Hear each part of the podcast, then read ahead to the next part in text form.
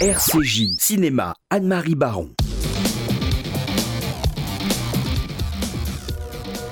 Les gens aiment croire aux contes de fées.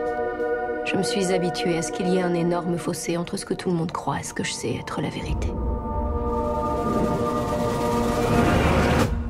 Je ne suis plus la première dame. Vous pouvez m'appeler Jackie.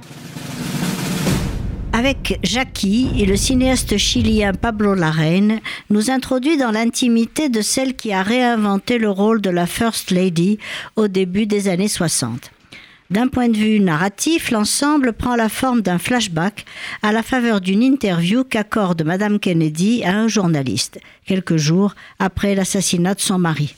Le film nous fait découvrir tout ce qui s'est passé dans les coulisses au moment où les États-Unis étaient sous le choc, le monde entier d'ailleurs, et reconstitue en noir et blanc quelques-unes des séquences les plus célèbres, comme la fameuse visite de la Maison Blanche, pour ensuite élargir le champ et entraîner le spectateur derrière les caméras.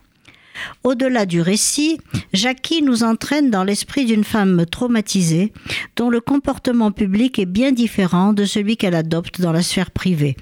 Là réside d'ailleurs la grande réussite de Nathalie Portman, à la fois vulnérable et fragile, mais surtout capable de montrer sa conscience du fossé qui sépare la réalité vécue des apparences.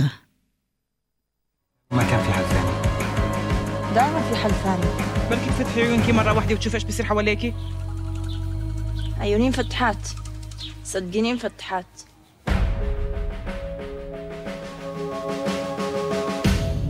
Le film d'Élite Zexer, Tempête de sable, se situe dans un milieu bédouin et est en arabe.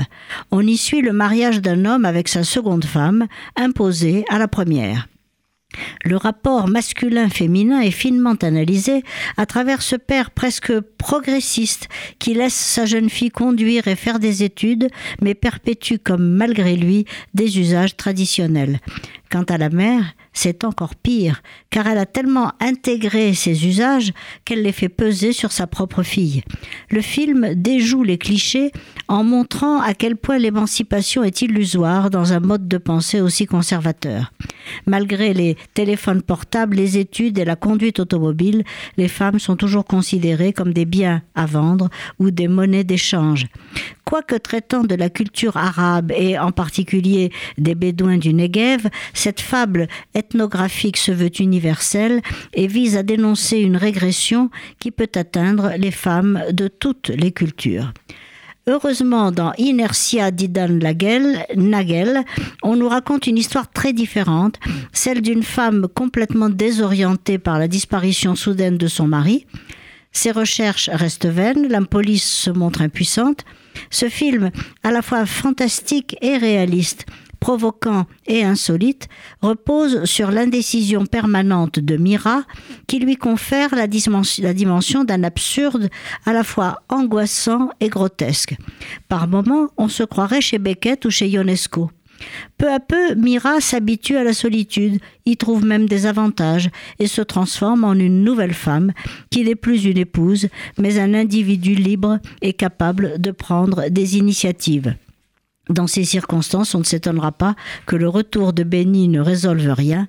C'est un fantôme amnésique qui revient à la maison et ne reconnaît plus rien ni personne, créant ainsi une situation impossible. Merci Anne-Marie. Donc à voir les trois. Tout à fait. Trois excellents films, deux israéliens et un américain.